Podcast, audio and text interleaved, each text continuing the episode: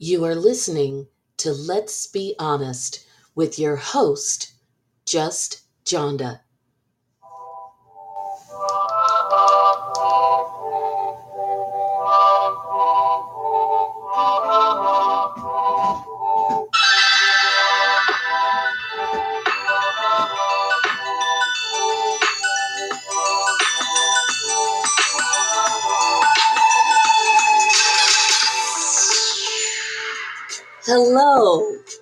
This is Just Jonda, and welcome to Let's Be Honest with Just Jonda. Today's episode, number 82. Gosh, we are slowly climbing to that 100 show mark. Uh, is called Bait and Switch, and we're going to talk about the case involving the Britney Spears conservatorship, as well as the trial of Elizabeth Holmes, the founder of Theranos. Now, I called this episode Bait and Switch for reasons that are going to become fairly obvious as we go on, where, uh, where one, the bait and switch may have come in the form of their dad, and the other, well, in the case of Elizabeth Holmes, I think there's quite a bit of bait and switch going on with everybody, even those who think that they are doing things the right way in um, trying to sort of bring down the evil empire that is Elizabeth Holmes, Sunny Balwani, and Theranos. Um, it, it- there's there's a lot of shenanigans going on there, and we're certainly going to talk about it. And by the end, there's no question that you'll know where I stand. But first, let's get into the case that certainly dominated headlines earlier this week, and that would be this ongoing, long suffering, I feel like we've all been suffering with it, case involving pop star Britney Spears and this conservatorship that uh, has been over not only Britney Spears' fortune, but Britney Spears as a person that was initiated by her father, James Spears, and has certainly involved quite a few folks along the way. So, just to bring you up to speed to where we are now, and, and I suspect why we are um, uh, where we are now, Britney Spears uh, has had has been the subject of this conservatorship since, believe it or not, I mean, you say 13 years, but when you actually put the year to it, it is mind blowing. Since 2008. And in recent months, particularly uh, starting in June and then uh, uh, once again in July, for the first time in many years, Britney spoke before the court and made some pretty shocking allegations that have, uh, in, in many of which have been, um, uh, the allegations have, have had individuals come out and say, yes, this is the way that Britney has been treated. And some of the things that we've been hearing over the years from Britney's perspective have been twisted to make her look worse.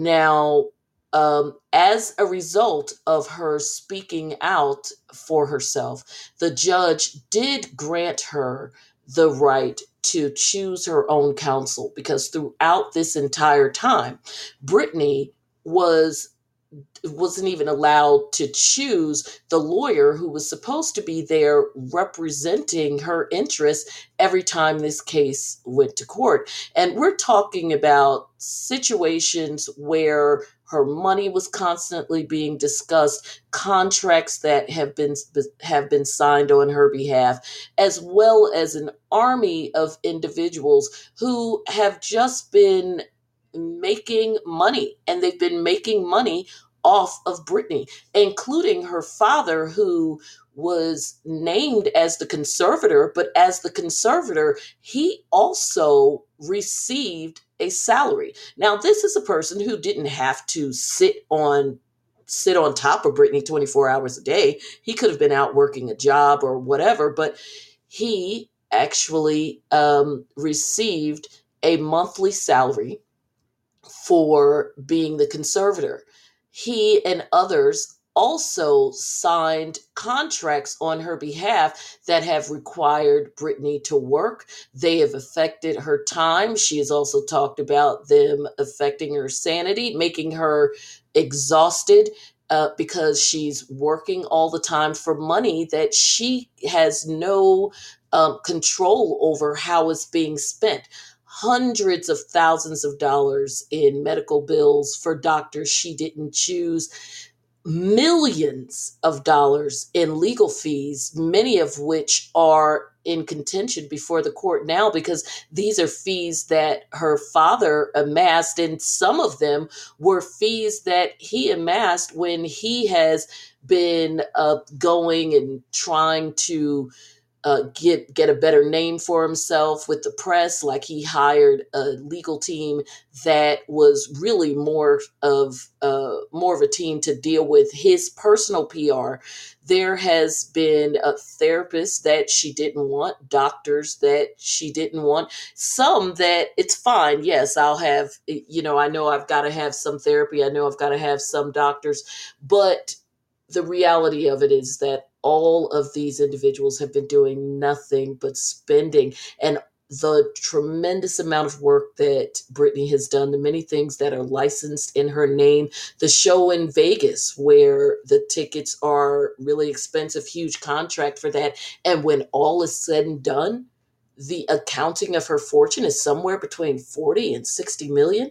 So, needless to say, she and her new attorney, the one that they are clearly scared of, so folks started running for the hills once she chose her own attorney.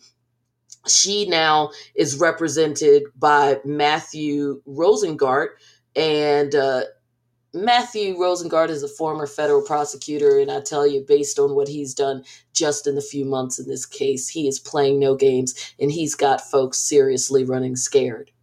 So, um, including her dad, who's, you know, kind of still making these moves with the court that make you wonder is he really team free Britney or is this just a maneuver in this endless game of chess? And I know I've talked to people, many have said, where there obviously seems to be something wrong with her. Things weren't going so great uh, years ago when we saw her falling apart.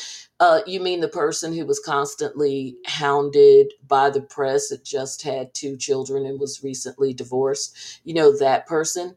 Nobody wants to talk about the inherent uh, sexism involved in this case, and, and it's going to we're going to talk about that not only with this case, but later on when we talk about some of the issues with the Elizabeth Holmes situation as well. Um, nobody wants to talk about that. How, when you have men who are a little left or right of center and don't fit whatever the mold is that others think are it is normal nobody swoops in and takes everything away from them. You have a, a man who has a fortune and is is behaving in a manner that people think is odd. He's just eccentric. If it's a woman, you better get the money away from that crazy heifer because the whole world's to come to an end if this person happens to squander the fortune that was built on their backs the only people who really would have an interest in whether she did that would be her and the kids. Well, the kids are with their dad and she pays child support. Child support that steadily went up as her income went up, as contracts were signed for her to continue to do more work that she had no control over doing or agreeing to. That her estate would be sued for if she didn't do these things. And often, according to Britney and others, when she showed any resistance or there was a lack of compliance, then her kids were dangled in front of her and specifically not being able to see them. or that she was restricted to vacationing in only one place and that of course was also withheld from her when she didn't follow the rules when she wasn't a good little girl and did what they wanted them to do. But she can make the money. She can choreograph routines. She can learn them. She can tell people what to do. She can do all of that at work. But when it comes to controlling her life including her own uh, reproductive um, her own reproductive choices no, she can't do that. So, very interesting. And I hope that folks are taking notice of that aspect of the case as well. So, let's jump ahead to the present. There are some uh, motions that were already set for the end of September. So, this alleged petition would probably be set that day as well. Current petitions uh, that are standing before the court uh, that have been going on for months, some of them related to the money, because there are accountings that have still not been resolved. Some of them relating to the allegations that uh, Britney made, particularly in wanting an investigation, as well as uh, pending motions for individuals wanting to step out of the case or have their roles in uh, have their roles changed, such as Jodi Montgomery, who's currently uh, the co-trustee over Britney's person, and um, and of course uh, issues regarding her dad. So last this week, let's say maybe Tuesday or Wednesday, the press, mind you, the press, not the court, the press received an alleged motion uh, or alleged petition uh, from James Spears' attorneys. Now, notice the press. So, already when I'm talking about game pieces, and clickbait went wild all over the world that, uh, you know, essentially that her father was giving up, right?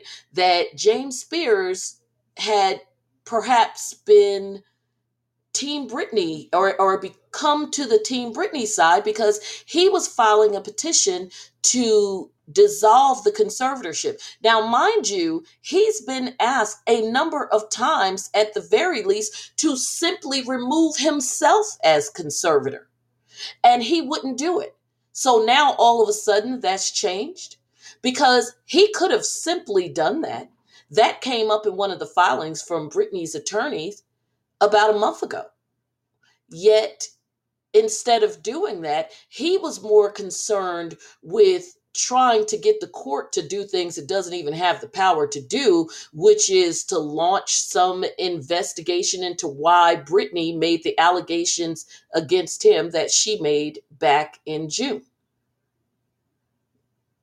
But anyway, this petition this clickbait clicked around the world that had everybody thinking, well, Britney's dad is trying to dissolve the conservatorship entirely.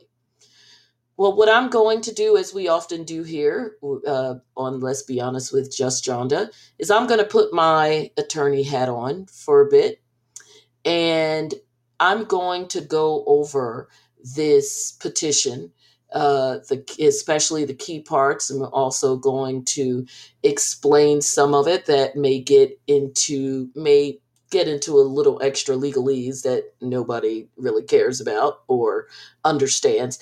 And then we're going to really talk about what the um, shall we say the between the lines are of what this alleged petition is really saying well, it is a petition, but uh, this petition that alleges that he wants to free his daughter. So let's go to the beginning. For 13 years, Britney Jean Spears has been under the conservatorship of both the person and the estate.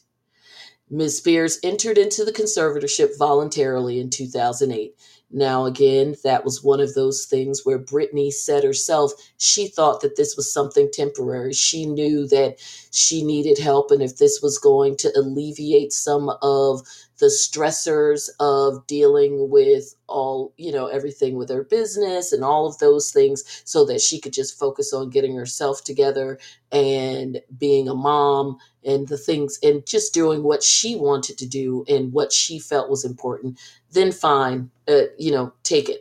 Now, of course, there were issues between the mother and father, and I definitely still give the side eye to her mother because you went to court and had a protective order granted to keep this man away from you that you allege was mentally and sometimes physically abusive, yet you stood by and allowed him to be the conservator and control everything with a daughter that, by all accounts, well, accounts from you, Lynn Spears, that he didn't raise, or at least not all the time and wasn't anybody that you all wanted around. But here he is. And the excuse Lynn gives for not stepping in was she didn't want Britney mad at her. Your mom. So if you're concerned about somebody being mad at you, or you're concerned about your daughter being mad at you, that says to me that you're more concerned about whether your daughter is going to continue to pay your bills. So to this day, her attorneys have never filed a petition to terminate the conservatorship. The, conter- the conservatorship has helped Miss Spears get through a major life crisis, rehabilitate and advance her career, and put her finances and her affairs in order. It's a bit self serving. That's essentially to say, I did a good thing. Now, there was really uh, no one that was alleging that Britney's financial affairs, at the very least, weren't in order most of the issues were in her personal life. Financially, career was still doing whatever it was doing. She was still putting out music and she had an entire team around her. Trust me, they were going to make sure the money was fine. The issue was who was controlling the money in the making of contracts. And her career, she was at the top of her game. So, what are you talking about? She's in Vegas like everybody else now. Ms. Spears is now outspoken in her frustration with the level of control imposed by conservatorship and has pleaded with this court to let her have her life back. In recent months, she has attended two court proceedings, has certainly made her wishes known about the conservatorship, and asked this court directly to end the conservatorship. So, I guess now we're getting set up in this part for dad to ride in on the white horse. Let's see. Miss Spears has told this court that she wants control of her life back without the safety rails of a conservatorship because, you know, a woman definitely needs safety rails. We can't just have her out there on her own. She wants to be able to make decisions regarding her own medical care, deciding when, where, and how often to get therapy. She wants to control the money she has made from her career and spend it without supervision or oversight over her own money that seems to be being siphoned off by the truckload. She wants to be able to get married and have a baby if she chooses to. And she probably wants to have that invasive birth control device removed from her body, the one she talked about in June. That's just Jonda commentary. In short, she wants to live her life as she chooses without the constraints of a conservator in court proceedings as Mr. Spears has said again and again, because he's dad and he's got to come in on that white horse. As he said again and again, all he wants is what is best for his daughter. If Miss Spears wants to terminate the conservatorship and believes that she can handle her own life, Mr. Spears believes that she should get that chance. Okay, so just remove yourself. We had to do all this. This is what I'm talking about with the PR and the clickbait. Ms. Spears recently testified that she did not know, at least in the past, that she could petition to end the conservatorship without submitting to a full psychological evaluation. I'm jumping in on this again. A psychological evaluation that there doesn't appear to have occurred in the first place since she initially went into this conservatorship that she thought was going to be short lived voluntarily there was no psychological evaluation. There was not this because this wasn't a situation where she needed to be evaluated for the court to determine that this conservatorship needed to be put in place. She agreed to it, and then subsequent to that, everybody else around her have argued for it to continue. Okay. Uh, given Ms. Spears' testimony, Mr. Spears does not know why a petition to terminate the conservatorship has uh, has not yet been filed. So he's basically saying, "I was the conservator, but it's not my fault. The attorney I chose and all the other people I put around her, well, they didn't do it. So never mind the fact that she's made clear to perhaps me that she didn't want me involved in her affairs, that she doesn't even want to allow me in her house, that she doesn't talk to me, the conservator. Never mind those obvious signs that she didn't want the conservatorship in place, and I could have simply gone and removed myself. Mr. Spears, however, has heard his daughter, and she now is pleading for the court to end the conservatorship. Mr. Spears believes that Ms. Spears is entitled to have this court now seriously consider whether this conservatorship is no longer warranted. Wants to give her a chance, but won't stop fighting it. But okay. Next section Ms. Spears has pleaded with this court to end her conservatorship. On June 23, 2021, Ms. Spears made an impassioned plea to this court to end the conservatorship. We know that. She explained that she had been told she couldn't end it without going through a psych evaluation, something she simply could not face, and that she didn't know if she could file a petition to end it. I just, and this is a quote from her I just want my life back. And it's been 13 years and it's enough.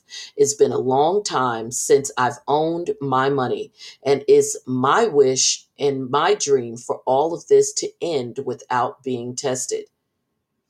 My requests are just to end the conservatorship without being evaluated. I want the petition, I want to petition basically to end it. Um, she wants to be able to have therapists come to her home if she needs it. Um, given the amount of money, they'd be knocking down her door. Why should she go out when she knows she's going to be followed? And I would like to progressively move forward. And I want to have the real deal. I want to be able to get married and have a baby. I was told right now in the conservatorship I'm not able to get married or have a baby. Of course, they didn't put the part in there about the oppressive birth control. So basically, this conservatorship is doing me way more harm than good. I deserve to have a life. I deserve to have the same rights as anybody does by having a child, a family, any of those things, and more. On July 14th, Ms. Spears again addressed this court and again made a plea to end her conservatorship. Quote from that one I also, again, want to petition the court to end the conservatorship, but only if I don't have to be evaluated. Now, this talk, he goes into a section. This part is fine. The court has the authority to end this conservatorship without ordering a psych eval. Probate Code Section 1861 provides that a petitioner for termination of conservatorship may be filed by the conservator, among others you know, you, her dad, that she wants to leave her and her money alone. It further provides that if the court determines the conservatorship is no longer required or that, that the or that the grounds for the establishment of a conservatorship of the person or estate or both, and we know Britney's is both over her person and her estate, no longer exist, the court shall make this finding and shall enter a judgment terminating the conservatorship accordingly. The probate code does not require that any mental or psychological evaluation of the conservatee, conservatee would be Britney, be performed before conservatorship is terminated. Accordingly, this court has adequate authority under the probate code to terminate this conservatorship if it finds that this conservatorship is no longer required or that the grounds for establishment of this conservatorship of the person or the estate no longer exist. And we have to I think when we talk about this, you also need to put this into perspective. When the courts become involved in someone's life, whether it's to go full blown full blown conservatorship or maybe the appointment of a guardian ad litem or those types of things, you are you are looking for the least restrictive means of assisting or you're supposed to looking for the least restrictive means of helping this person and and making and the goals being accomplished. But we say the least restrictive means because you don't want that uh con- you don't want to put things in place that become an impediment that cause more harm and good harm than good and most importantly that infringes on this person's rights your inalienable right to just be free, to be a citizen. These are things that have to be balanced against the argument that you need some help, such that the court, and by virtue of the appointment of individuals, becomes intrusive in your life, and individuals other than you make decisions about you and how you live. I think that for most people, especially um, if they are individuals who can think and work and earn money and love and just be would would feel that a conservatorship not just over your estate which is basically your money and your investments but over your person, which is your body, your ability to actually make decisions. You're telling me that I can't make decisions about whether or not I come and go as I please, when I take vacations that I pay for, about the type, even the type of birth control that I use. But you can sign contracts that require me to work and then I can be sued my estate, but it's still me because it's my money, then I could be sued if I don't perform contracts that uh, perform under contracts that I didn't sign because it's been determined that I'm incapable. And we are talking about someone who was extremely rich beyond the wildest imaginations of most people, even when this conservatorship started. Because again, 13 years notwithstanding, Britney Spears has been a mega superstar since she was a teenager. Most of her, uh, many would agree, her best performing years, the height of her music, and the time when a pop star is really a pop star are potentially behind her. Because at the time when this went into place, went in place, she was still in her mid 20s, early to mid 20s. This was, again, the pinnacle of any pop star's career coming right out of the Mickey Mouse Club straight into its Britney bitch. So when we're talking about the fact that she worked or had to work, she didn't. Now, there may have been arguably and, and and not even arguably i'm sure it's the case there may have been some contracts at the time that she still needed to fulfill perhaps uh, to her um, record company and others you know she's got there was Britney Cologne and all kinds of stuff. So there are I, no doubt there were probably some contracts because again, this is someone whose career was active. She wasn't on the downslope or the still trying to make it. She was, you know, was as big of a star as she is now. I mean, she was at the top of her game in terms of uh, being a megastar, but actively performing on tour, what have you. So understandably there may have been some contracts that needed to be fulfilled and by the skin of their teeth they worked some things out with those individuals because uh, you know if you're ill and you're having a breakdown it, you i mean fulfilling the contract to do what i mean you can't just throw her on stage when she's in no condition to perform so i get that However, there has been other things. For instance, the Vegas residency and uh, being one of the largest, those things were not in place, did not exist um, at the time when this conservatorship began. There are absolutely business opportunities that came their way during the course of this conservatorship that were entered into on her behalf. And then because the nature of what she does is being a performing artist, her fulfilling those contracts required her to actively, physically be involved in making them happen. They didn't send a Britney hologram on stage she's out there busting her tail and doing what and and performing and appearing whenever uh, they felt it was appropriate for her to appear other places but conveniently never allowing her to do interviews. Because heaven forbid Britney talk about what was really going on behind closed doors. So recent events related to the conservatorship have called into question whether circumstances have changed to such an extent that the grounds for establishment of a conservatorship may no longer exist or that this conservatorship may no, long, may no longer be required. You think?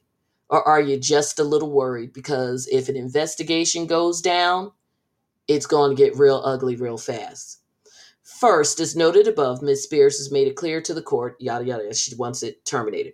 Second, after listening to her recent testimony, the court authorized her to select and retain counsel of her choosing rather than appointing counsel for her. In doing so, this court has recognized that Ms. Spears has both the capacity and capability to identify, engage, and instruct counsel of her own choice on her own without the assistance of the conservator or the court. If Ms. Spears has the capacity uh, and capability to engage counsel on her own, she presumably has capacity and capability to handle other contractual and business matters. Again, you think? In addition to being able to choose and instruct her own attorney, Ms. Spears should be given the opportunity to hire her own business manager, financial advisor, and security to protect both her estate and her person and no uh, no argument there. Third, Ms. Spears has recently demonstrated a level of independence that calls into question whether a conservator of the person is required. It appears from public media reports that Ms. Spears has been driving in the community on her own. Accordingly, either the current temporary conservator of the person, so this is where he throws Jodi Montgomery on the bus, uh, Jodi Montgomery has given Ms. Spears permission to drive on her own, or Ms. Spears has taken that right of her on her own. It was also made clear in her statements to the court on June 23rd that Ms. Spears wants to control how frequently she obtains therapy, where and where it's given. And of course, she wants an opportunity to hire her own people. Now, this is where bait the the bait becomes the switch. Because when he makes what we call your prayer for before the court so what are you asking the court to do? So he has eight things here. One it's boilerplate but first one finding all notices required by laws properly given. Okay fine. Determining that conservatorship of the person of Britney Spears uh, is no longer required or that the grounds for establishment of the person no longer exist. So he wants the court to make that determination. It's not required. Terminate the conservatorship of her person. Okay, fine. Discharging Jodi Montgomery as temporary conservator of the person upon settlement and approval of the final report and a, a final report account by the court. Keep that account piece in mind as well determining that the conservatorship of the estate of Britney Spears is no longer required or that grounds for establishment of the conservatorship of the estate no longer exists. And discharging James P. Spears as conservator of the state upon settlement and approval of a final report account by the court. Now, why is this tied to money? Notice I said account. There is an accounting that the court is working on for this case that has still been going on for well over a year. And that's not the final accounting. That was an accounting based on years because there's an accounting every year. So let's say that's like the 13th accounting. There still needs to be one that takes it into this year since we're going to be at 2022 and a final accounting. That could take an extraordinary amount of time to go through an accounting on fees that were amassed when Britney wasn't involved because she wasn't in charge of her affairs. Why should whether or not she is released from this conservatorship, especially of her person, be tied to an accounting that arguably the only interest she has in it is obviously that it be correct and that she is not ripped off any more so than many believe she already has. But considering that she did not sign any of those contracts or authorize any of the expenses, why would her the termination of a conservatorship, which is far and away beyond the least restrictive means of assisting her because as I explained, we're not just talking about over her money. This is over her as a human being. Why would that be tied to an accounting that, number one, the court and all of these, you know, the circus around it can't seem to accomplish? Certainly not without a level of conflict and potential investigation excuse me, potential investigations that uh, may grow out of it. But on top of that, you have um, the fact that she she didn't put herself into this situation. And I mean, when I say uh, didn't put herself into the situation, I mean she didn't put herself into the situation as it relates to the amassing of bills. And there is a bond that James Spears had to post as the conservator. So if there are so if there are issues with those numbers and he was the person who authorized them or there's money that needs to be paid back or what have you, that would just come out of his bond. Because once he's not conservator, those funds should be released to him. That's where the money would come from. Or uh, the court could certainly uh, bring in all parties and say, look, this is what um, we are, you know, we're dealing with this accounting of what has been spent and bills that have not been authorized because of some questions about the bills and what they were for, who amassed them, and why. So there could also be an amount set aside that I don't see why anybody would disagree to as uh, as it relates to um, the bills that have yet to be paid because some of them are in dispute. Uh, given the le- the amount of money that she has, uh, again, some of us think far less than what she should have. But you know, that's again going to be the subject of, um, I suspect, quite a bit of stuff from years to come. But thankfully, based on what she does have, or what the alleged number is at this time, this 40 to 60 million, unlike regular folks, and I mean regular folks financially, she has enough money that uh, her counsel could certainly, and she, if they chose, could certainly agree to an amount set aside that would you know, be at the court's disposal, a bond, if you will, that would be at the court's disposal in the event uh, some or all of these bills are authorized to be paid and still have a substantial amount of money to live on, play with, set on fire if she wants to. Whereas most regular non pop stars uh, don't often have uh, money like that to be able to say, okay, um, we can set this aside just in case, and I still be able to not have my lifestyle diminished in any way. Most people have to have these things resolved because that is the money that allows them to live their lifestyle. And putting some random amount aside does have an appreciable effect on their lives in the case of Britney Spears, because of the amount of money that we're talking about, that is uh, at least hopefully far from the case. So I guess we'll see as that relates. So my take on this uh, petition is that this was really more self-serving than for Britney because the conditions that he's asking the court uh, for sort of fly in the face of what the first three or four pages said. If you feel that uh, the the conservatorship should be terminated, one of the first and most important steps that you could take is not fight the motions that her attorney filed requesting that at the very least you be moved from the team because that's one of the biggest issues that she has.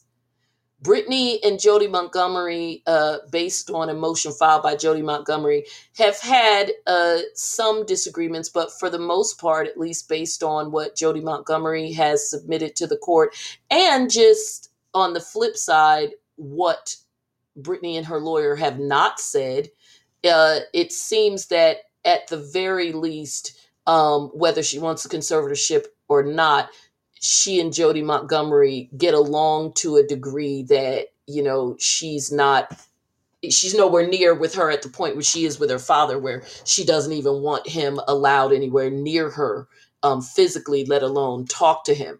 So there are um, so he could simply just have not fought having himself removed especially considering that a year or so ago for health purposes he allegedly was supposed to step down, which is why Jodi Montgomery was brought in as co conservator. So he really was supposed to be taking a lesser role in this as well, which is also why Bessemer Trust was appointed by the court to deal with this, um, to help deal with the estate Bessemer Trust has also backed out of this because once Britney made her statement and then she hot she was able to hire her own attorney, folks that went running for the hills and was like, you know what, it's it's just not worth it. We we're a big company. We've got lots of other people's money to play around with. We don't need to get involved in this mess because it is indeed a mess. So that is where we are on the uh, on the Britney Spears case. As always, we'll continue to watch it. And as I told my daughter, who's like, "Mom, is this is is it the truth that you know Britney's finally gonna be uh, finally gonna be free, and all of this is gonna be a wrap?" Um, uh, not with we'll say not with this petition no um, I think that again, it puts it out there. It definitely get uh, for the court. It definitely gets the discussion going because it is, if filed before the court properly, it is a petition to deal with that. However, he's asking the court to consider it under some bizarre circumstances, uh, in my opinion, it, because the money shouldn't have anything to do with it. But we'll see. Next, we are going to talk about Elizabeth Holmes and the Theranos case. And I'm going to take a, a bit of a deep dive into some issues around this case because I think that there is, uh, uh, as I said, there's there's a monkey in the room that's not really being discussed as it relates to um, as it relates to this case, and and I think that it's really important uh, that it is again very similar to the Britney situation, it definitely has a lot to do with um, with sexism and how Elizabeth Holmes is being viewed, or this um, this image that is uh, they're attempting to cultivate as it relates to her as um, this femme fatale type who has this sway over rich old men who, in any other circumstance, literally run the world. We're talking in two cases, two instances, two of these individuals were former secretaries of defense, but suddenly, because of this rather mousy at best, maybe borderline girl next door mixed with peppermint patty looking woman that suddenly they were so taken in.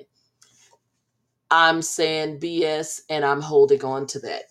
Now, a note about how I'm going to handle the Elizabeth Holmes trial here um, on the uh, here on Let's Be Honest, and of course on my companion show, the um, my LBDs when I do the legal breakdowns. Unlike some of the other cases, like the R. Kelly case and some of the social justice cases that have occurred in the past, as well as a few upcoming, because the Ahmaud Arbery case is is is really fast approaching and, and getting underway. It hasn't gotten a lot of press, but that case is definitely underway. I believe jury selection on that is going to be starting uh, as early as October. The, the Elizabeth Holmes case, I'm going to handle a little bit different from those in terms of giving you sort of an everyday deep dive. And that is because there are a lot of things with the Elizabeth Holmes case that are very, very technical. And like the R. Kelly case, it is in federal court, which means that we don't get cameras in the courtroom where you can kind of listen to it live and be able to put things into context to follow it follow it along a little bit better and so I think what I'm going to do with this case, and I'm going to put a couple of polls out in my on my various social media to, for my listeners to give me their opinion. Think what I'm going to do with the Elizabeth Holmes case is I'm going to focus on the highlights. Like today, we're going to talk about the opening. Of course, we're going to talk about the closing, and we're going to talk about uh, times when key witnesses uh, specifically talk about the main things at issue in this case, which uh, which is the fraud um, and alleged statements made to um, to suck in investors or to induce people to invest. Because again, a lot of this case. Um, I, especially when it comes to the defense, because it's really the only way they're going to be able to pull it off a lot of this case, especially when it comes to the defense, the best way for them to try to fight it is going to be focusing on the technology and the fact that there is that what she was claiming that there is the that it's it wasn't completely impossible that what uh, the prosecution would have you to believe, which is that she went into this being certainly after being advised, even before she left Stanford, that she went into this from the jump knowing that this situation was impossible and was just defrauding folks left and right. Now, I think that that is a vast overstatement of what the prosecution's case is, but I think the best way, as in speaking from the defense attorney, the best way for them to do it is to try to characterize this to the jury that that is what she is being accused of, that she is being accused of being this person who went into this situation knowing that it was an impossible task and that it was fraud from start to finish and that is simply not the case. And if and if you if they can make you not believe that then of course you wouldn't find her guilty um, i don't think that that's a bad strategy because the reality of it is, is that you can't prove that it's that she didn't truly believe on some level. Because, of course, there did become a time where even if you thought this could happen, and I'm talking about the machines uh, where you could take the one drop of blood and do all of these tests. Even if in your heart of hearts you believe that this could happen, that based on your own ill informed research or, um, you know, or things that other experts were telling you that it could be done. There was a point where she, and certainly where the prosecution is going to argue, and quite frankly, based on my following of the case, I, I'm inclined to roll with the prosecution on this. There was a point where she knew or should have known that it wasn't happening in the time frame that she was allowing people to believe it. And certainly as it relates to the mm, uh, the Walgreens uh, deal and even when she attempted to entice uh, some investors uh, telling them that they had some deal with the government as it relates to the Ebola virus um, well, testing for the Ebola virus, those were blaring instances where you knew that what you were claiming to have or have available or be able to do. You just you simply weren't able to do it. And to continue to tout that knowing that in saying those things and and the main reason you were saying those things especially as it relates to the um the Ebola uh, testing lie that you did those things to continue to bring in money. So there is, uh, and, and I think that that so we know that that's what the prosecution is going to say, but because um, it, it, and and that's a great case. Don't get me wrong, because that definitely did happen.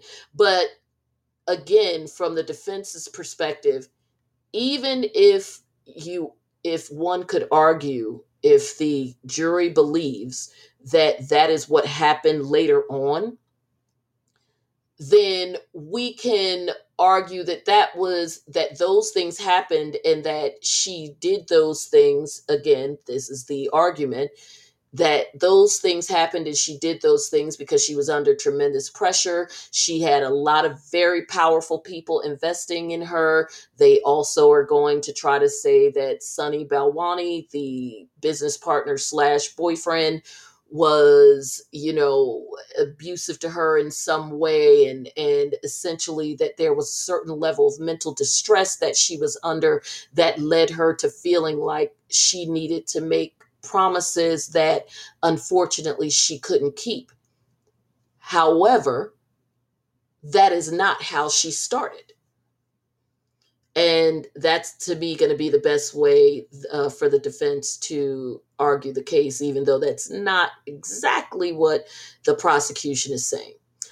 All that being said, because um, the prosecution is going to argue that at least at the time when Elizabeth Holmes began this journey back in what is like 2008 what have you that at the time she began this journey there was no reason for her or anyone else to believe that this was possible. In fact uh, one of the leading scientists in this field at her actual school told her that her first iteration of this type of testing was just simply ridiculous.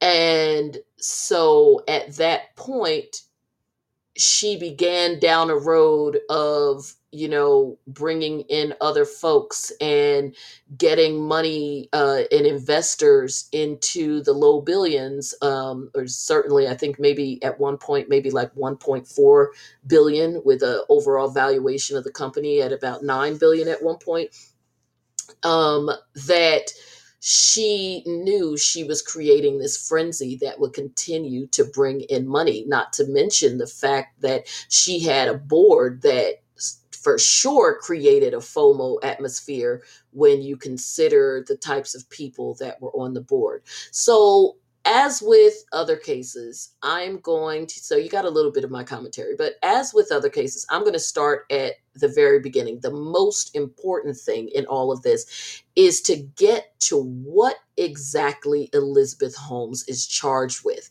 Because there's been a welcome, Tom, because there's been a lot of talk and and this is where the press i- in in the different documentaries has in thinking they're doing some service to the public. They have done um, i think a bit of a disservice in um, muddying the waters in this case uh, uh, muddying the waters in this case quite a bit by talking about silicon valley and how that's the place where people will invest money knowing that there is a chance that they're not going to get it back and that Silicon Valley creates this atmosphere that's more about uh, dreamers, this fake it till you make it, as opposed to people being, hi, Christabel, as opposed to people being flat out scammers.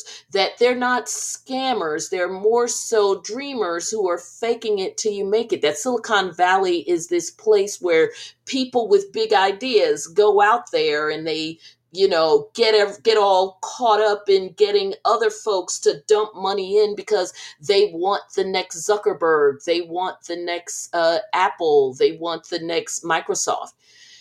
And so I think that part in in talking about this case, there has been this very um, interesting balance and sometimes unbalanced on on either side depending on who is reporting or doing the latest documentary on it between making elizabeth holmes out to be this uh, villain this charlatan as opposed to being just confidant or um, this femme fatale with these old men. I'm going to get into that in a minute. That's some nonsense. Um, versus her being a, a dreamer and just another Silicon Valley operative, just another Stanford dropout who was going on to make their fortune, and everybody who piled in money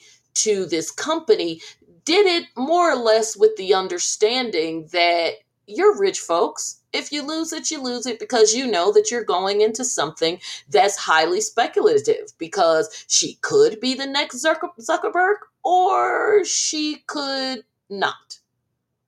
So eh, there is has been a lot of stuff around that, but because of that, it has very much gotten away from what it what exactly she's charged with and that's also another reason why i think a lot of this trial is going to be um, go down this road of, of very technical stuff with um, with an arsenal of experts going back and forth about whether or not this was really possible. I mean, even on the latest documentary on Yahoo Finance, they showed a company right now who is working on doing or at least attempting to do exactly what uh, Theranos was allegedly supposedly doing. And um, of course when she made the walmart uh, i'm sorry the walgreens deal that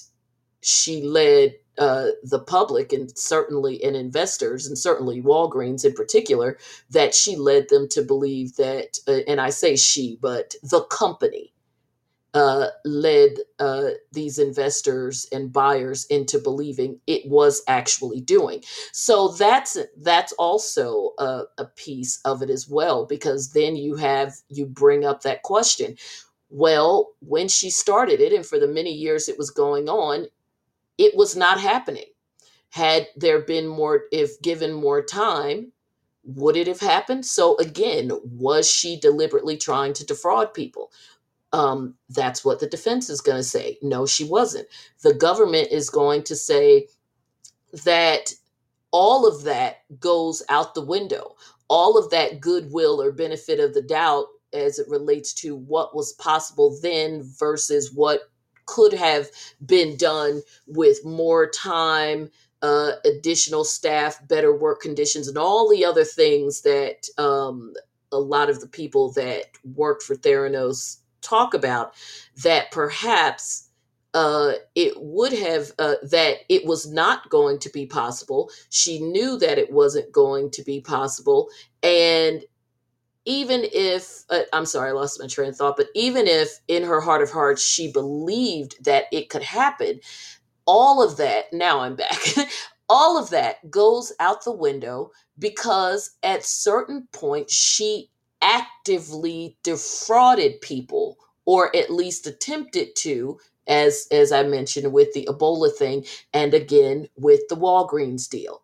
And um, i'll talk about that in a second because i know you all are like you keep mentioning the walgreens deal. I don't know what the f you're talking about.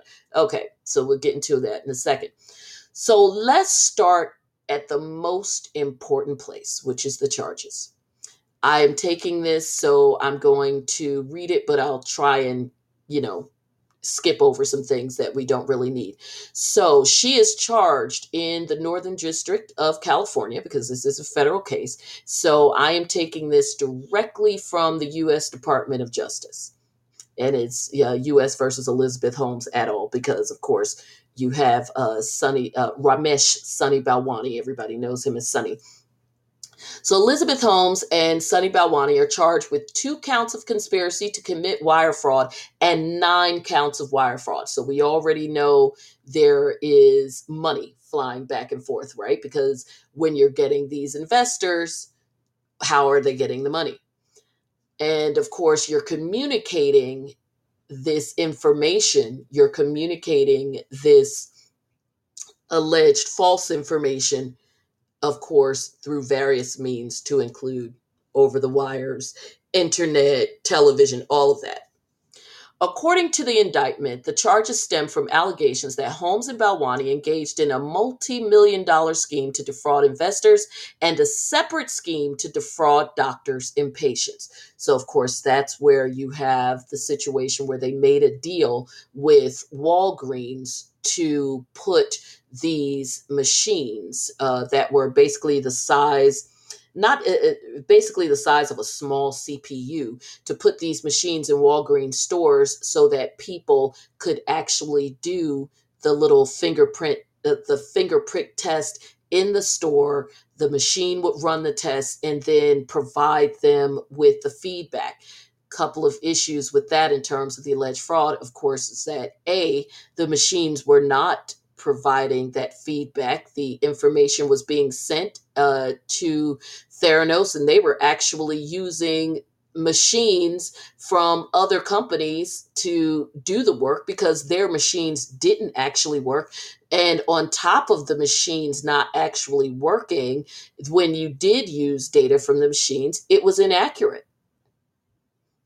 And by the way, those other machines from those other companies were made in such a way that they require more than just, just a pin prick, pinprick of blood, which means that you're going to be putting information in a machine, and even ones that are established uh, machines um, for uh, blood testing, it's not even going to be enough uh, of a specimen for them to use. So again, you're talking about the potential for um, bad test. And obviously, if people, doctors are being given this information or patients are being given this information, this we are now not just talking about investor issues. We're talking about potentially life threatening activity because of people acting on test results that they believe are real.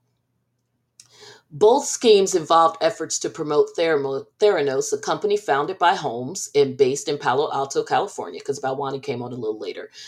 Theranos was a private healthcare and life sciences company with the stated mission to revolutionize medical lab testing through allegedly innovative methods for drawing blood, testing blood, and interpreting the result patient data. Long story short, uh, she was trying to come up. They were supposed to be coming up with a little machine that could literally be anywhere airports, Walgreens, wherever where you get a pinprick of blood. For those of us who have had various reasons for getting our blood taken, some of us more than others. I'm a cancer survivor, so I feel like a pincushion in the amount of uh, pricking that has gone on with needles for me.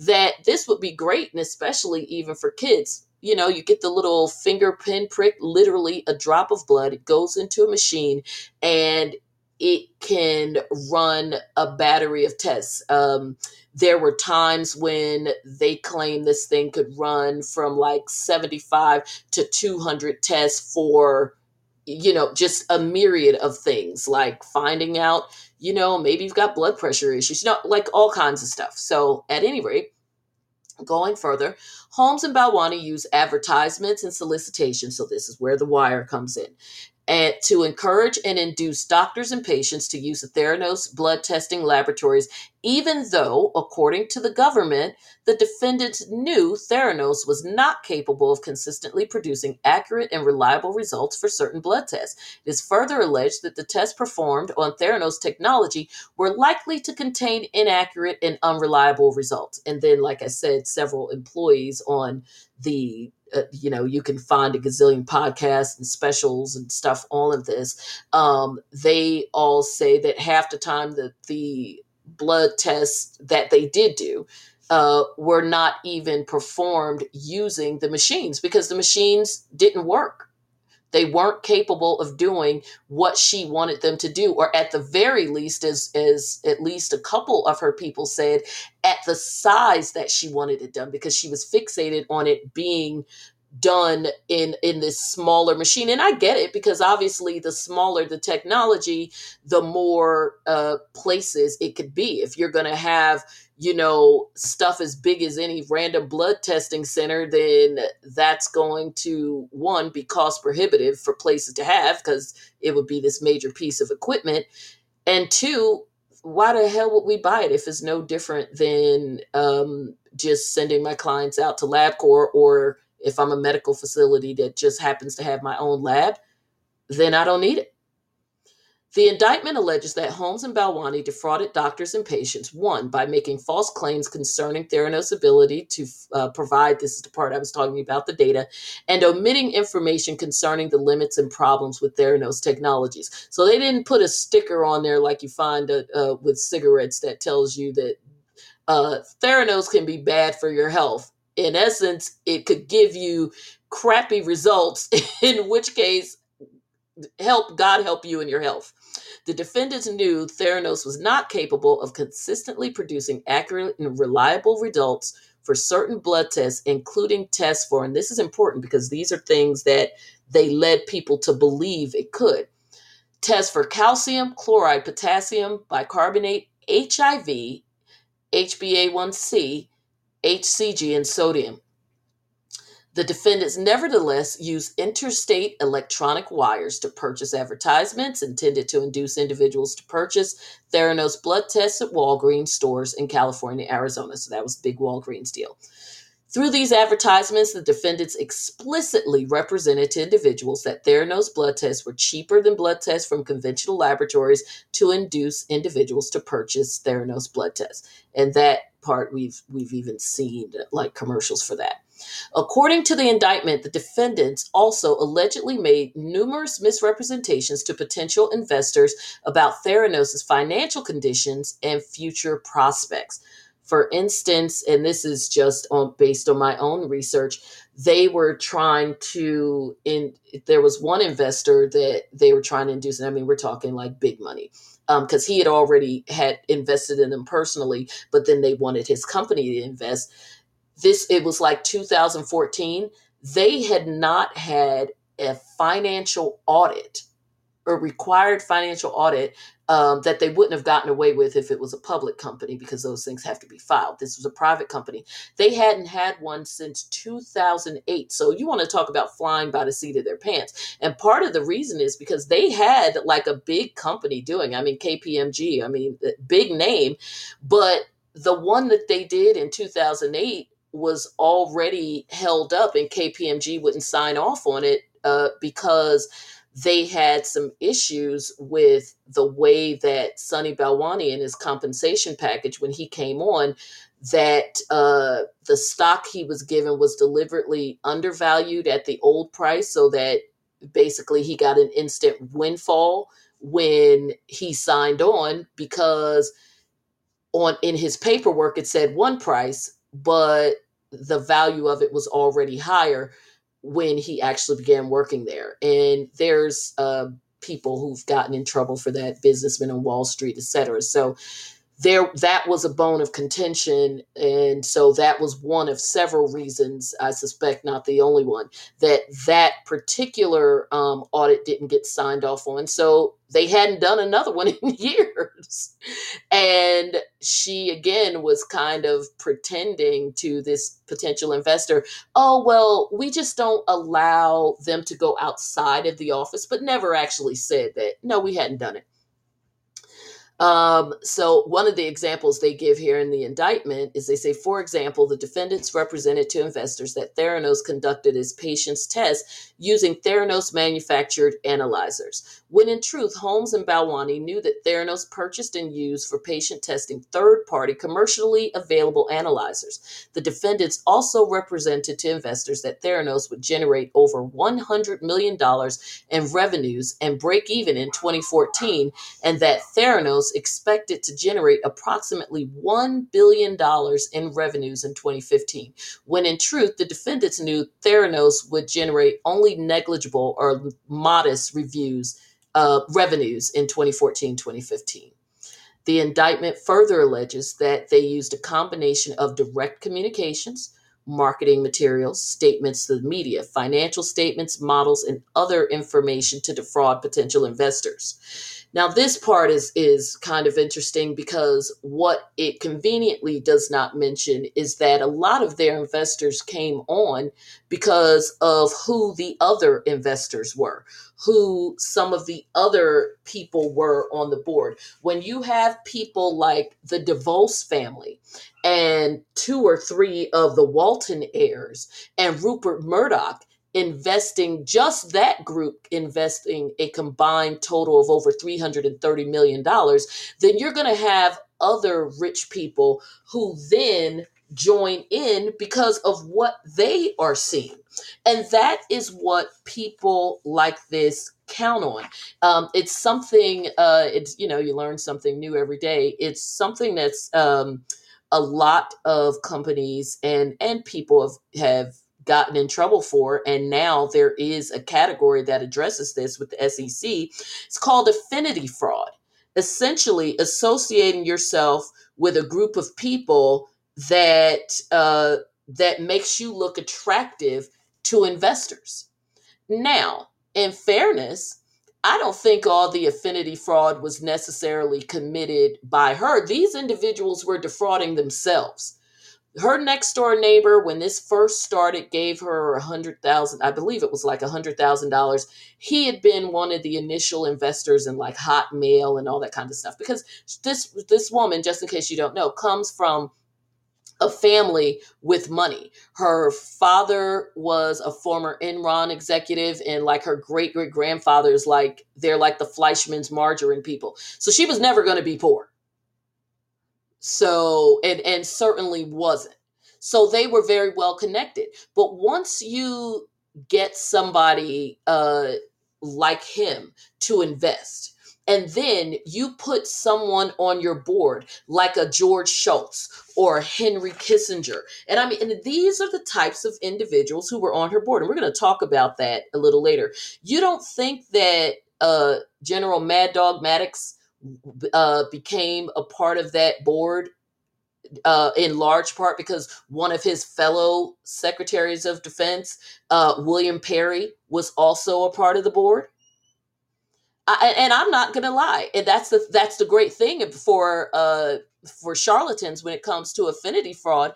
If any of those individuals were on a board of a company that I was looking at or thinking about investing in, I would do it no questions asked. What do I look like saying I don't want to be a part of a board that has, you know, Henry Kissinger, George Shultz. Most of these people I don't even like. But I know they have money and I know they follow the money, they can smell the money and they stay wrapped up in money. So what so what do you do? You go with the money. How do rich people stay rich? They F with other rich people. So let's be clear about who gets the blame for this and i'm gonna i'm gonna come back to that because we are also gonna circle back to some of that sexism stuff i talked about earlier So, all right. So where was I? Blah blah blah blah blah. Information to pro- defraud potential investors. I'm still on the Department of Justice um, page. So they said specifically they claimed that Theranos developed this revolutionary proprietary analyzer that the defendants referred to by various names. Okay, we know that. That that was a little mini lab machine. They claimed the analyzer was able to perform a full range of clinical tests using the blood draw. So the bottom line is based on what they claimed that they initially what they were developing, right? Because the early investors invested on the strength of what was being developed. And then there was a point where they were like, okay, we got it. Look, we sold it to Walmart. Or in the case of when she was trying to get an investment from what was the company, BDT.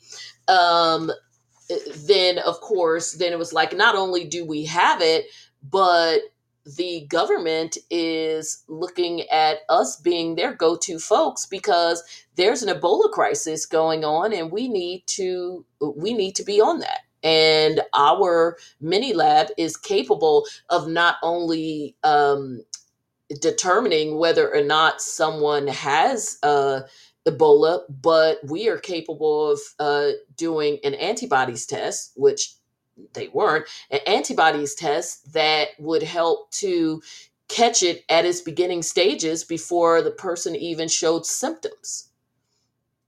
Now, wasn't true. There are ways that the machine had to work, highly technical. I won't get into it, but the point is, wasn't true. So the indictment uh, further alleges that Holmes and Balwani knew that many of their representations about the analyzer were false, which again is where they um, some of this really falls apart for uh, Holmes and Balwani um, in saying that their intentions were genuine and that um, yes there are people who lost money but that's the nature of the game. You're investing in something that we are working on and hope to accomplish and then once we get it done we still have to sell it. Because remember if if you're developing a product once the product is developed it could be revolutionary and everybody buy into it or it could be revolutionary and people still don't buy into it because they're like we're good with doing what we did. We don't feel that this is um, adding some tremendous value to uh, to our field. Now with her idea, if it was able to be done, it, you know, everybody knew it, it could be. But again, it's still speculative, right? She could have, they could, Theranos could have actually accomplished this and still nobody bought it. Not saying that that would have happened, likely not. However, it could happen, and that's the nature of speculative invest uh, investments, um, where you're hoping that not only is what the in this particular case because of the development side of it not only are you going to make it happen but then people are going to buy it as well. Welcome floxy. So the indictment charges each defendant, as I said, with two counts of the conspiracy and nine counts of wire fraud. If convicted, they face a maximum sentence of 20 years in prison and a fine of $250,000 plus restitution, restitution for each count of wire fraud and each count of uh, of conspiracy. So essentially, that means for those of us who are not mathematicians, and I've got to whip out the calculator, that these two could be facing uh, 220 years in prison each. I mean, you know, not going to happen. And up to times one. That's not going to work. And up to $2.7 million in fines. Now, I think the fines are given. They've already, uh, she's already paid various fines over the years. Company is basically, the company has no money. Um, it, it, and and it's really interesting because a bunch of rather interesting things have occurred with this in terms of just uh, this image that she cultivated, right? Where she was uh, sort of wearing, she was going to be like the female Steve Jobs with the Miyake turtlenecks and all of that. The uh, clearly put on deep voice and the frazzled hair because you want to show you're not all girly and uh, you know, of course, she had that one picture with the red lipstick on the cover of Forbes with that title, "This Woman's Out for Blood," and then again, clickbait get you into it. And so this is one thing I want to talk about because obviously, so we know what the defense and and the prosecution are going to argue. I don't have to go chapter and verse through their um, opening statements. We know the prosecution first thing out of their mouth they said this is a case about fraud and about lying and cheating to get money. Period. And that she reached a point, and I pretty much alluded to that just in my analysis, where you're pretty uh, running out of time, out of money, and you had to make some um you know you cut corners and you flat out lied. The defense on the other hand is saying that uh it, and i love this quote from the defense the villain the government has presented is actually a living breathing human being who did her best uh who did her very best each and every day trying your hardest and coming up short is not a crime. So that's Lance Wade, the defense attorney. I get it. It was quite poetic. It was lovely. And in most circumstances, he's right. I think, uh, again, it's obvious where you go astray is that there was a point where whether she still believed in her product or not, and I and I think that she probably did because they were continuing to try to do it, but in running out of uh, in word about running out of money and people wanting to actually see a product produced, uh, there was word getting out that it was on some BS. You also had the um, the big article come out about it. So when those things happened, it was like put up or shut up, and that's where things got a little crazy. And also to keep your valuation up, you got to keep that money coming in. And you've got big people there. Now let's put that to the side. I think there's a lot of games being played in terms of uh, the Holmes image, in terms of uh, from now the defense, they're doing their job. So the fact that they want to get away from the weird affected voiced turtleneck clad, um, you know, evil witch of Theranos that has been put out there for the world starting out being cool but now it's like ooh that's just a, all part of her fraud and whatever. You know to uh, you always have to humanize criminal defendant. Why? Because they're a criminal defendant you know, uh, uh, when I represent people charged of the most heinous of crimes, I've got to humanize them. I can't have them. If, if people already think your person is a monster and you don't do anything to undercut that, then it really doesn't matter what you say, um, unless you've got a smoking gun showing they are they could not have possibly committed the crime.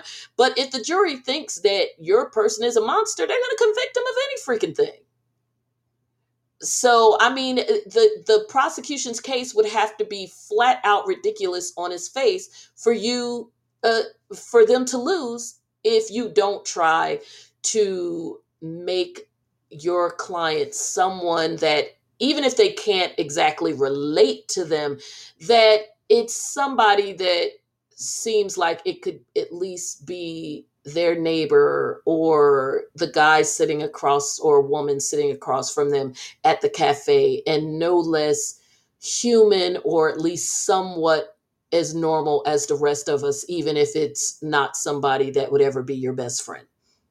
So I get that. And so, of course, they're pointing out that she's newly married, that she just had a child, that some suspect, in I say some because I might be one of them, conveniently timed uh, to be pregnant with the trial, but the trial got put off, so she had the baby. Uh, COVID threw a monkey wrench in that. So, um, but where uh, this is a, a thing that I want to take a quick dive on because since I probably should not have done Britney and Elizabeth in this same episode. It's a little bit longer than I thought, but it's just a few thoughts I want to leave you with. What about the board? What about the fact that these individuals were not just investors? These were individuals who, if you have a board of directors, are allegedly supposed to be the a part of you, the actual direction that your company goes in. Now, I am going to give you a basic, you know, a, a, pretty much basic definition of board directors. And I mean, this is something you pull on Google's anything. Your board of directors is, it, in some places, an, is an elected group. We know that here, these uh, their board of directors, uh, hers was uh, chosen, and they represent the shareholders. Now we know that unfortunately doesn't always happen, but that is truly what they're supposed to be doing. The board is the governing body that typically meets at regular intervals to set corporate management and oversight policies. Now, every public company must have board of directors, but many private companies do as well. It kind of really depends on um, it kind of really depends on uh, the size whether or not they will do it but they are fiduciaries. If you are supposed to be um, responsible to the shareholders, not necessarily responsible for them, but responsible to them, then you have a duty to make sure that the corporate uh, that the corporation is running properly. Sometimes they are even empowered to hire and if necessary fire some of the top corporations employees. I'm sure that it's if you're listening to this podcast you've if you've not been on a board of something at some point you certainly have seen a movie or a television show where there's a whole deal because the board is voting to throw out somebody inclu- uh, up to and including the CEO or removing the person who's the head of the board because they feel like somebody else should it's better suited or maybe don't want that person there at all. So we know even in a very um non-collegial just basic watch television kind of way what a board of directors is supposed to be there for. So if all of this malfeasance was occurring what the hell was her board of directors there for? So you mean to tell me that her board of directors didn't know that they were a part of some affinity play? Of course they did that's why they were able to attract the type of board of directors they did. And they also wanted to make sure that their names were on as part of the board, perhaps even a founding board, or at the very least, a member of the board of directors of this company when it finally had its major explosion of greatness because Theranos was going through the roof because this machine was created and these big deals were being made. This is why when George Shultz's own grandson, who worked at Theranos, came to him to try to talk to him about what he was seeing and saying, hey, there's some problems here. That his own grandfather sicked lawyers on him why? Because he was the member of a board. He was a member of the board, and he knew that he needed to protect somebody. Now, I suspect in this particular instance, they were defending themselves. There's also a reason why there was uh, all of most of their major investors, not all, but some of their major investors, including board members, have agreed not to sue. Nobody was being fooled here.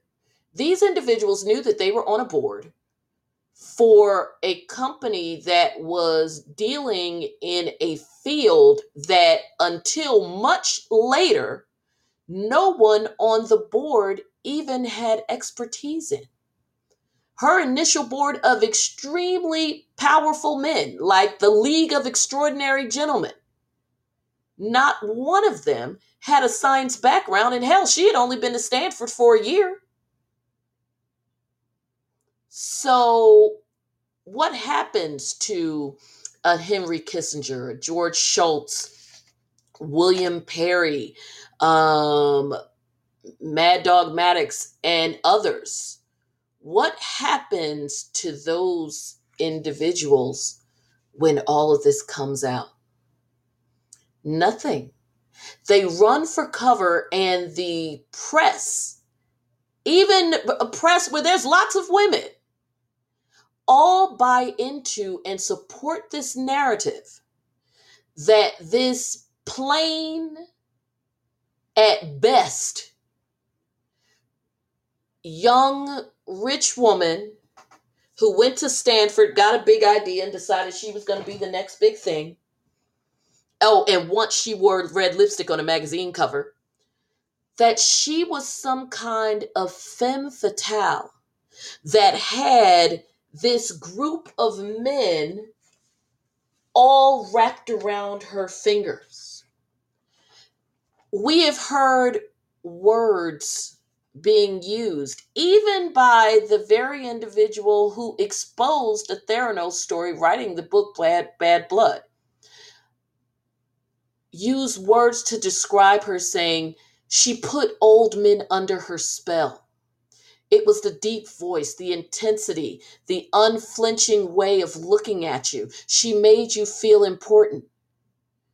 Someone who everybody notices doesn't blink and stares at you, that's sexy for 95% of the rest of the world. That's considered creepy. People typically notice when someone doesn't blink because they're creeped out by it, not turned on by it. So let's be real about what it is that is really being said here. But then on the flip side of that, you also say, well, she could turn on a dime because, you know, that's what women do, right? We turn on a dime. Not that we just have more than one element of our personalities. And so then she turns on a dime and she becomes this crazy, bitchy bully and she's willing to steamroll people. What's that about? So all of these tropes are being used for her. But let me tell you why that falls short and becomes very convenient. First of all, because of the very individuals we are dealing with being the leaders, the captains, the head, like I said, forget about calling them the round table. In any other circumstance, when you have all of these people in the room, of course, maybe when they were 20 years younger, they would be, you would have the Justice League, the League of Extraordinary Gentlemen. You would have, I mean, they would be evil, but you, would have these individuals who you would say, oh my gosh, I can't believe you have all of these uh, people in the room, let alone that they're all working together on the same project. I mean, the level of brilliance that must be coming out of there and the leadership. And you've got generals and former secretaries of state Oh my God. But now that everything is falling down and there's this woman at the head, all of these men were duped. It leads me to ask what would be the excuse if Elizabeth Holmes was Elijah Holmes? What would be the excuse if Elizabeth Holmes was Edward Holmes? Then would we be able to, will we say that these people were hypnotized? That the voice and the intensity that they just fell under her spell? No. Now yes they would still be trying to because they're all very powerful right? So they would still blame the lead person you know captain goes down with the ship.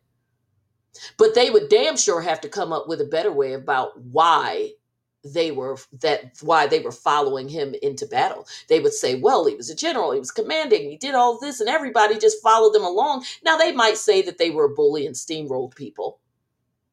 But this femme fatale trope would go completely out the window. Now I'm not saying that this person was uh, you know, that that Elizabeth Holmes was a genius, but she is no dummy. not by a long shot. Because however this whole thing comes about, the fact that it happened is what makes this story so extraordinary, especially given that it devolved in the manner that it did. I mean, this is some Bernie Madoff type ish, but on the tech side, depending on which way you believe it.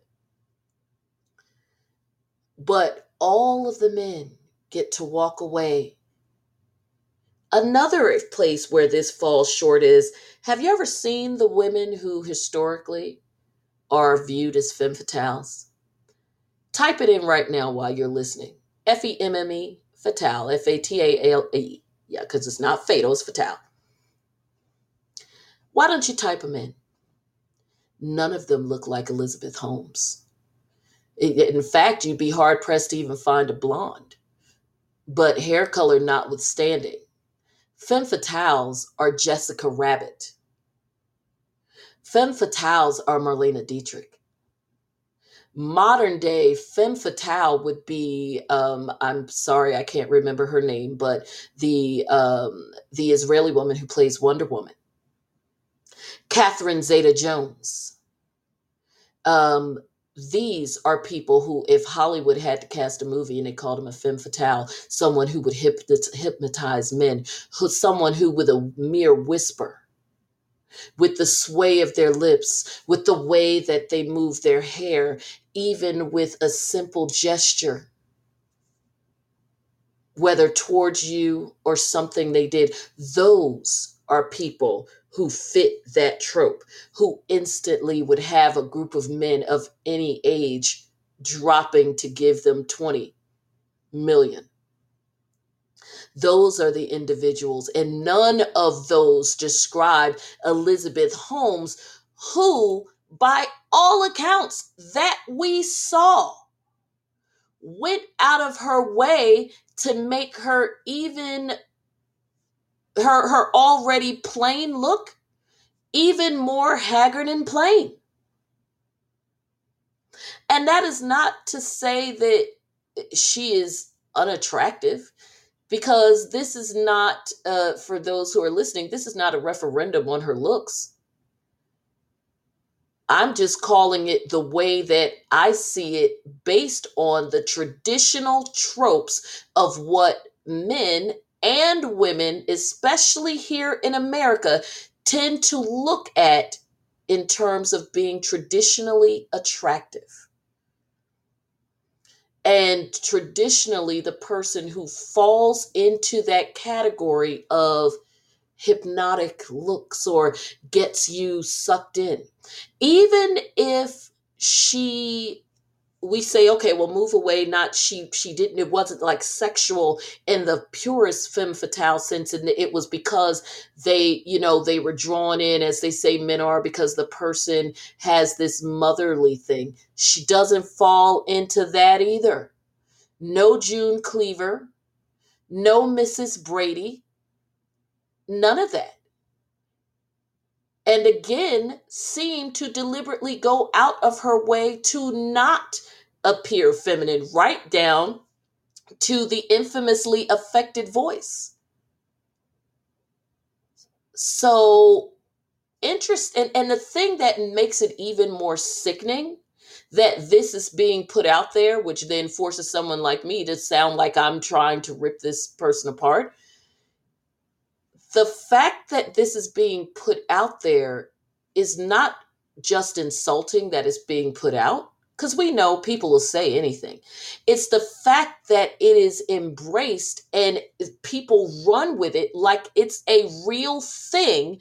And these individuals, who any one of them have accomplishments that belie things that many of us will ever accomplish in our entire lives, no matter how hard we try at least from a professional standpoint. Um, these individuals, hell, that accomplished more than what Elizabeth did, other than building this corporation, and now she's probably going to end up in jail. These very beyond accomplished individuals get to just walk away saying, oh, they were just taken in by a little whatever.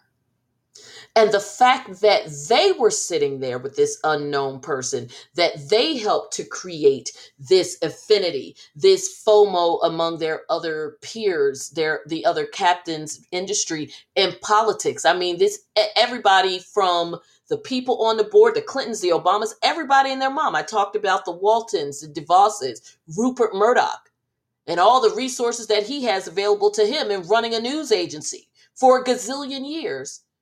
Why did they go in? Not seeing any financial reports. Why did they do it? Because their friends did. Because their friends did. Because there's many companies that do well every day that some of these people don't invest in, but they did it in this one. So we know why they did it. And sure, you can call it affinity investing and you could try and blame it on her, but did she really stack that board alone? She didn't know all of these people. She knew one or two, and then the rest came because of who the others were. And especially when you looked at several of them are involved in the world of politics, of course it was, let me call my boy, I know he'd be down with this. But they all get to just walk away. And I'm not suggesting that Elizabeth should either. Not at all. I think that she, you know, is where she needs to be in terms of being tried, and the courts will decide as the courts will decide. Whether she goes to jail or not, she is certainly going to be put into a situation where no amount of money is going to um, make her life uh, is going to make her less of a villain um, and and she'll probably be able to pay it between whatever personal income she has, uh, whatever that may be, um, and whatever her family uh, still has.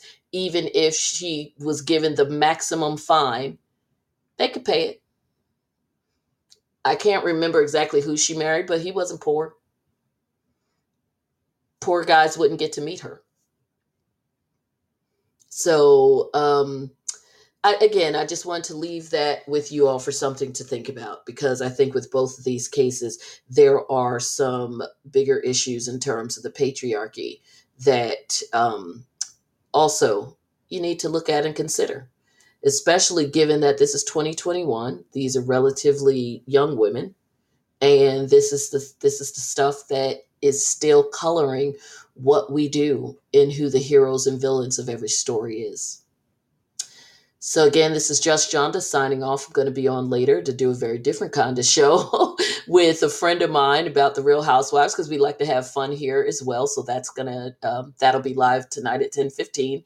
Today is Sunday, September 12th. So that's why I'm saying tonight, 10 15. And it'll also be up on all of our other stations. So thank you for hanging with me, whether you popped in midway. I'm also going to put some uh, timestamps on here just in case people want to listen to one story versus the other. So I will make sure that that is in the information box on this particular episode to help with that. And as always, I really appreciate you all hanging with me. You can stay in touch, follow me, leave me uh, DMs. I do answer them.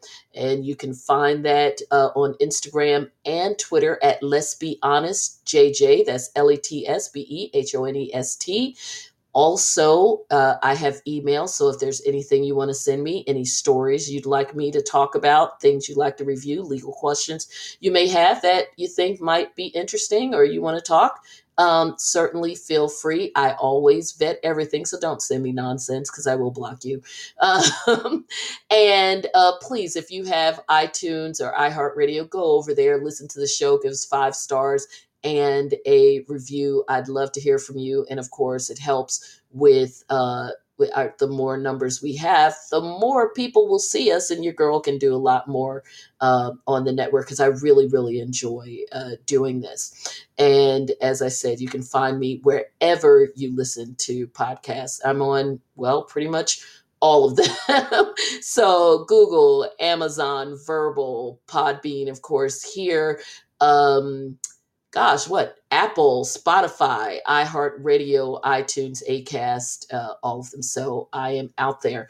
And remember, if you're interested and want to talk about it, chances are I'm interested and want to talk about it too. So let's be honest together. Thank you and good night.